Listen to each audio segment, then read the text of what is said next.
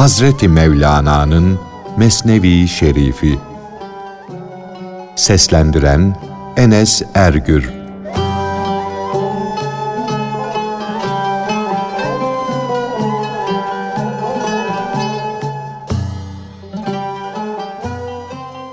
Ey elbisesine bürünen ayetinin tefsiri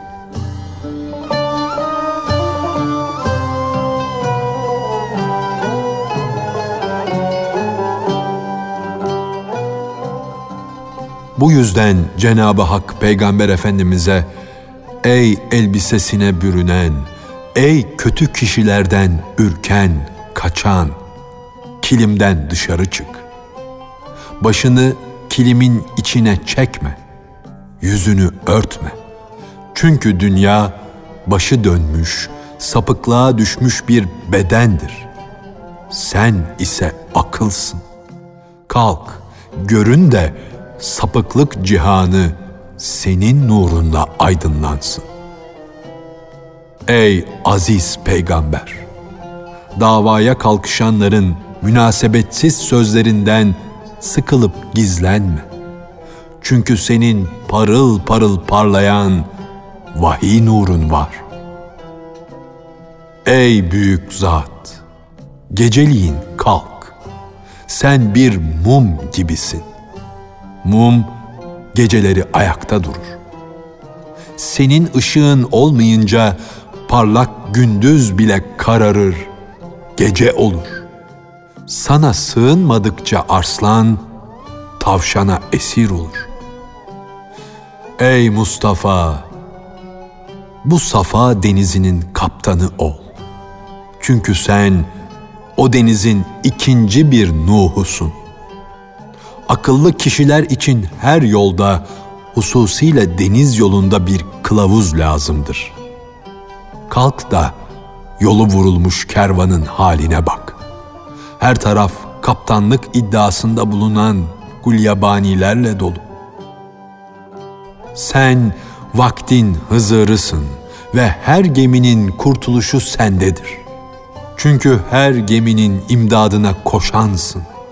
Artık Hz. İsa gibi yalnız yürümeyi bırak.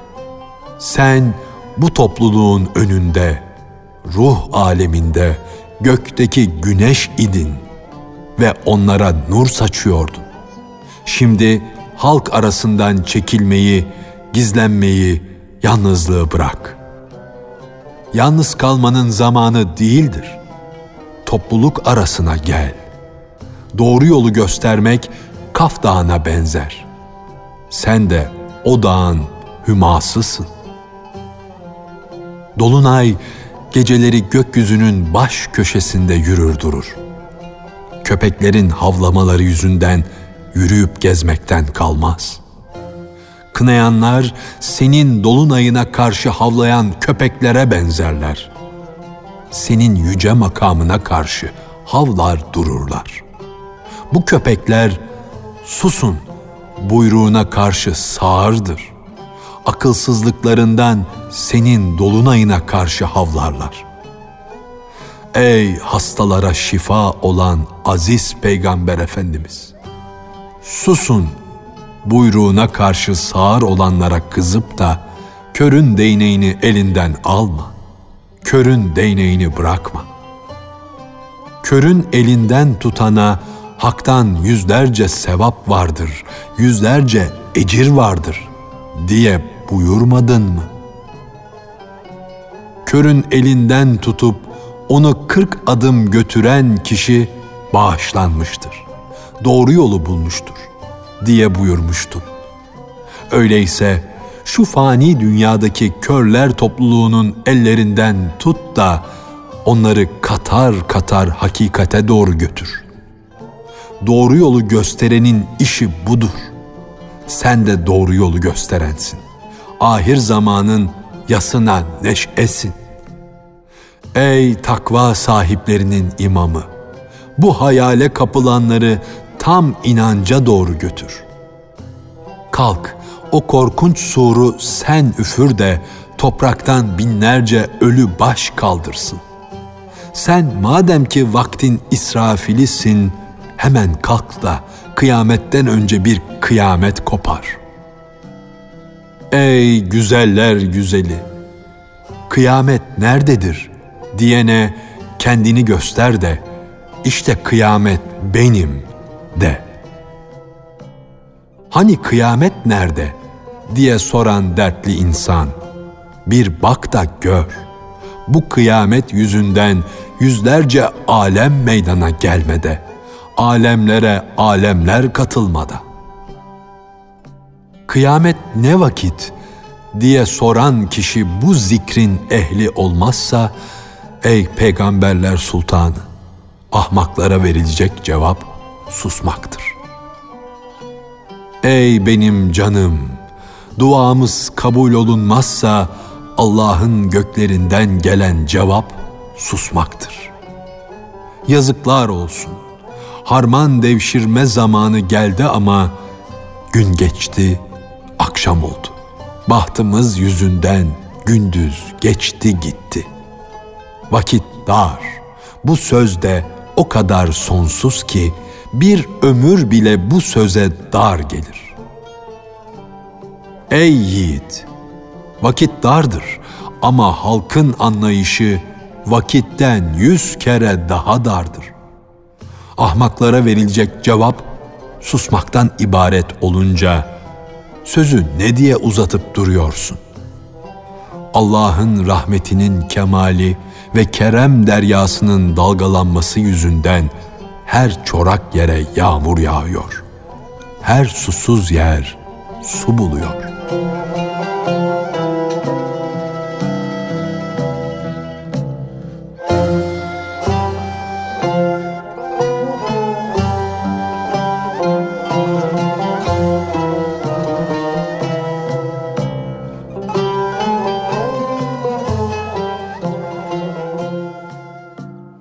Cevap vermemek de cevaptır.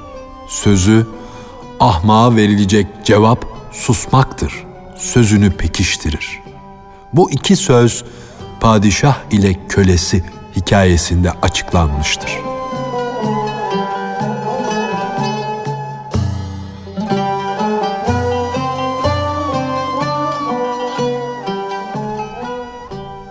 Bir padişah vardı onun da bir kölesi vardı. Bu kölenin aklı ölü ama şehveti diri idi. O köle padişahın önemsiz gibi gördüğü bazı küçük ince hizmetlerini bırakır, onlar hakkında kötü zanlara, kötü düşüncelere dalar fakat bu kötü zanlarını, kötü düşüncelerini doğru ve yerinde sanırdı. Padişah kölenin kötü huyunu anladı da onun aylığını azaltın. Karşı gelirse adını kölelerin defterinden silin gitsin dedi. Kölenin aklı kıt, hırsı fazlaydı. Aylığının azaldığını görünce öfkelendi, sertleşti.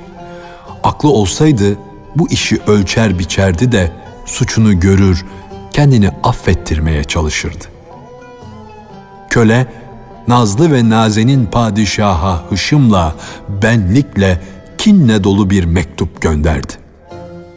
Köle mektup yazmadan önce aşçı başının yanına gitti de "Ey cömert padişahın aşçısı." dedi. Aylığımdan kesilen bu parayı ondan da uzak görüyorum. Onun himmetinden de, cömertliğinden de uzak görüyorum.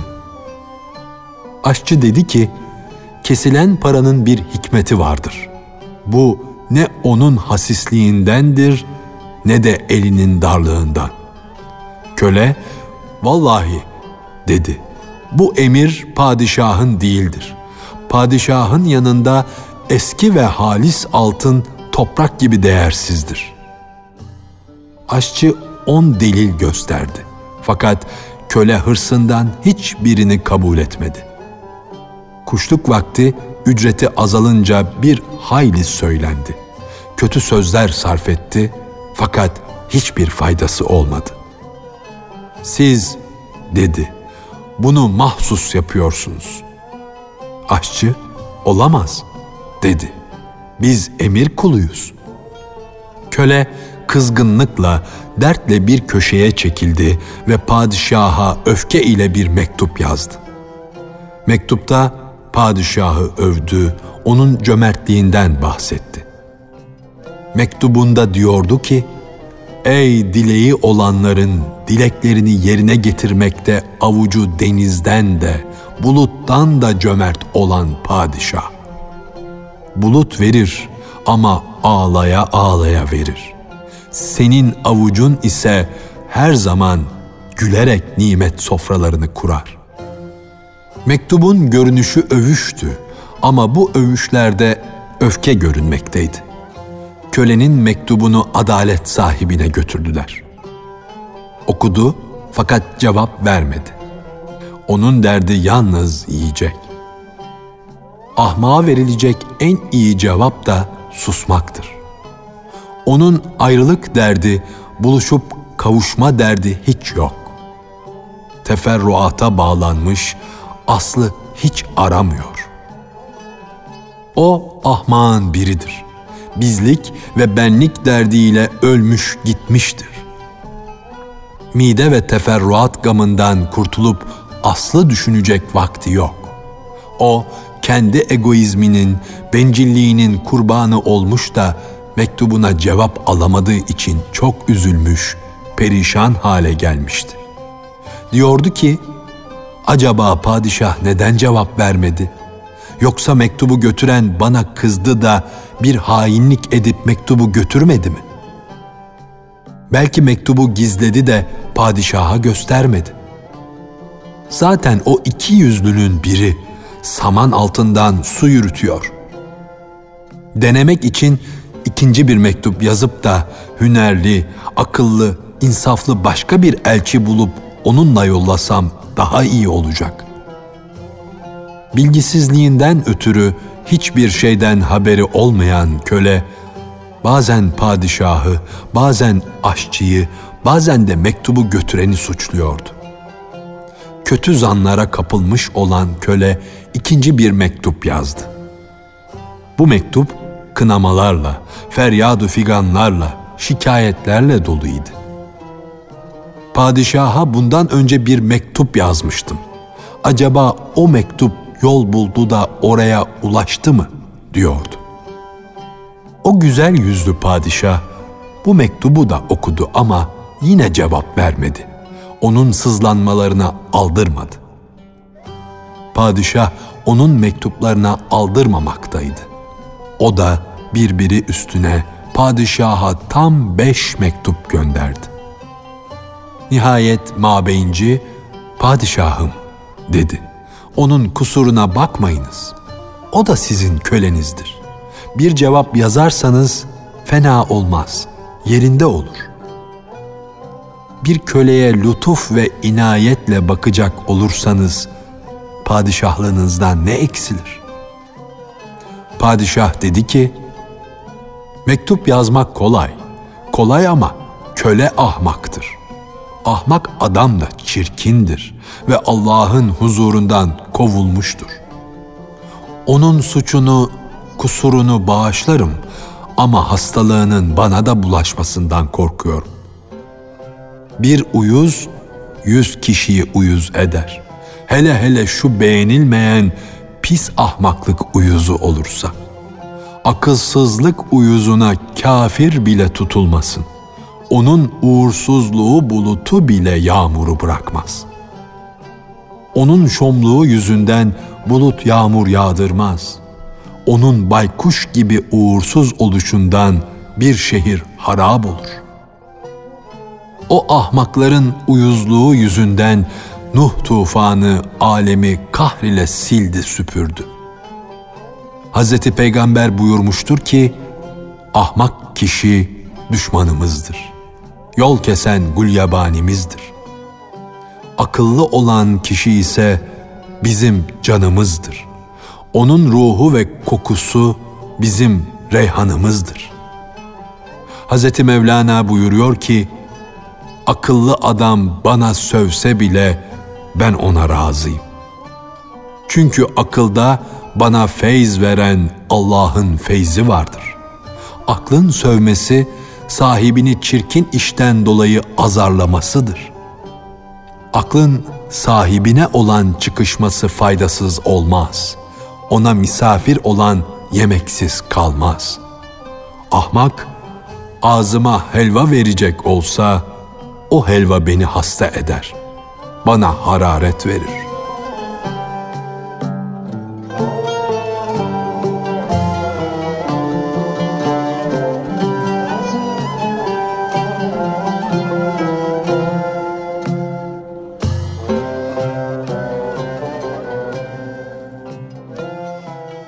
Mustafa aleyhisselam Allah melekleri yarattı, onlara akıl verdi. Hayvanları yarattı, onlara şehvet verdi. İnsanları yarattı, onlara hem akıl verdi hem şehvet verdi. Kimin aklı şehvetinden üstün olursa meleklerden daha yücedir. Kimin şehveti aklından üstünse o hayvanlardan da aşağıdır diye buyurmuştur. Bu hadisin açıklanması.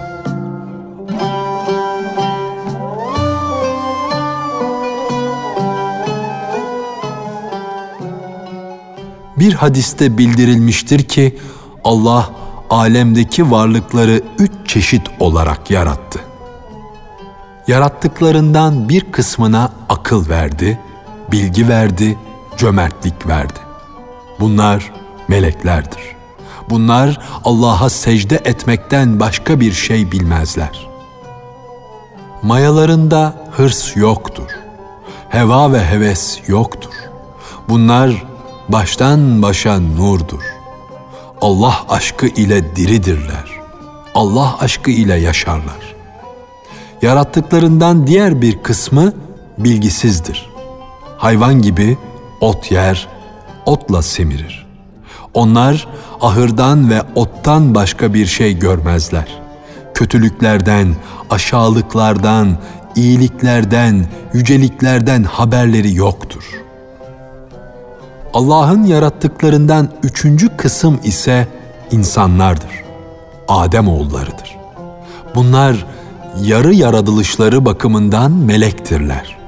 Yarı yaratılışları bakımından da eşektirler. İnsan yaratılışı gereği eşek olan yarısı ile aşağılıklara, belden aşağı duygulara meyleder. Melek olan öbür yarısı ile de başı göklere yönelir. Yücelikler arar, akla uygun şeylere kendini verir. Hakkın yarattıklarından ilk iki kısım yani meleklerle hayvanlar zıtlarla uğraşmaktan, savaşmaktan uzak, rahat ve huzur içinde kendi normal hayatlarını yaşamaktadırlar. Fakat üçüncü kısım yani insan ise iki zıt huy sahibidir. Hem tertemiz vicdan sahibidir, melektir hem de hayvan. Bu yüzden de aklı ve şehveti ile uğraşıp durmaktan azap içindedir insanlar da imtihan edilip kısımlara ayrılmışlardır. Bunların hepsi de insan şeklinde, insan kalıbında olmakla beraber ayrı ayrı üç kısımdır. İnsanların bir kısmı tamamıyla kendi kendilerinden geçmişler, Hz. İsa gibi göklere çıkmışlar, meleklere karışmışlardır.'' Onlar görünüşte insan kılığındadır fakat mana bakımından Cebrail kesilmişlerdir. Onlar öfkeden, heva ve hevesten, nefislerinin isteklerine uymaktan, dedikodudan kurtulmuşlardır. Onlar riyazattan, zahitlikten, nefisleriyle giriştikleri savaştan halas olmuşlardır. Sanki onlar insan oğlundan doğmamışlardır.''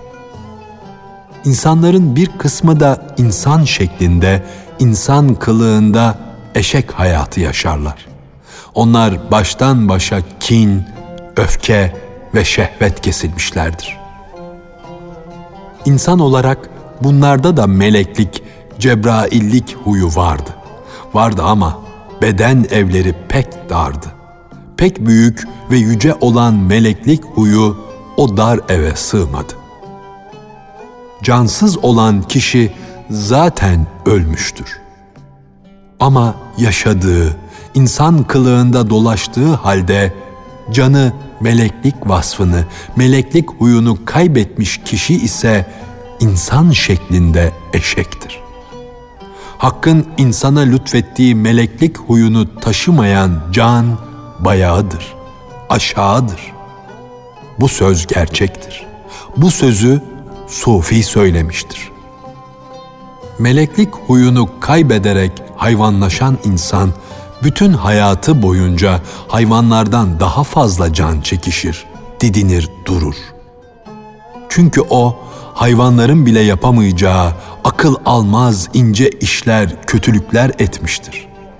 İnsan şeklindeki bu hayvanın yaptığı hileleri, şeytanlığı, kötülükleri diğer hayvanlar yapamaz.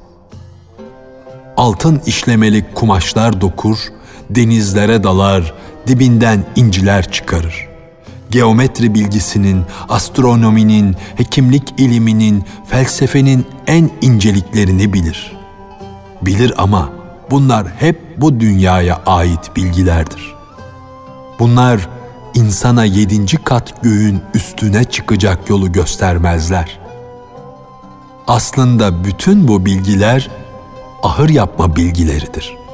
Bu bilgilerle ahırda öküzün, devenin rahat yaşaması sağlanır. Bu aptallar hayvanlar birkaç gün daha rahat geçinsin diye ahır yapma sanatını öğreten bu bilgilere gizli şeyler, ince hünerler adını takmışlardır. Allah yolunu ve o yolun varılacak menzillerinin bilgisini bu ahır yapanlar bilmezler. Allah yolunun bilgilerini ancak gönül ehli olan arifler akılları ile değil de gönülleri ile bilirler. Demek ki Allah şu latif hayvanın mayasını akıl ve şehvetle yoğururken bir de onu dünyada işine yarayacak faydalı bilgilerle eş dost etti. Allah dış yüzü insan, iç yüzü hayvan olanlar için onlar hayvanlar gibidir diye buyurdu. Çünkü uyanıklığın uyku ile ne münasebeti vardır? Hayvani ruh sahiplerinde ancak gaflet uykusu bulunur. Bu nevi insanlarda birbirine aykırı duygular vardır. Uyanıklığa gelince hayvani uyku kalmaz. Duygusundaki aykırılığı o vakit gönül levhinde okur. Uykuya dalan kişinin uyandığı zaman uykuda iken rüyada gördüklerinin aksini görmesi gibi. Onlar aşağılık hayvan huylu kişilerdir. Daha doğrusu insan kılığında hayvanlardır. Hatta o hayvanlardan da aşağıdırlar. Onları terk et. Onlarla dost olma. Ben batanları sevmem de.''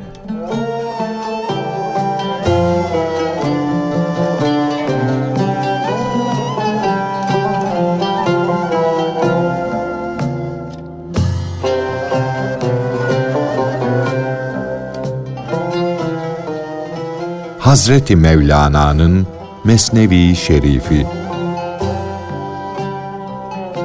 Seslendiren Enes Ergür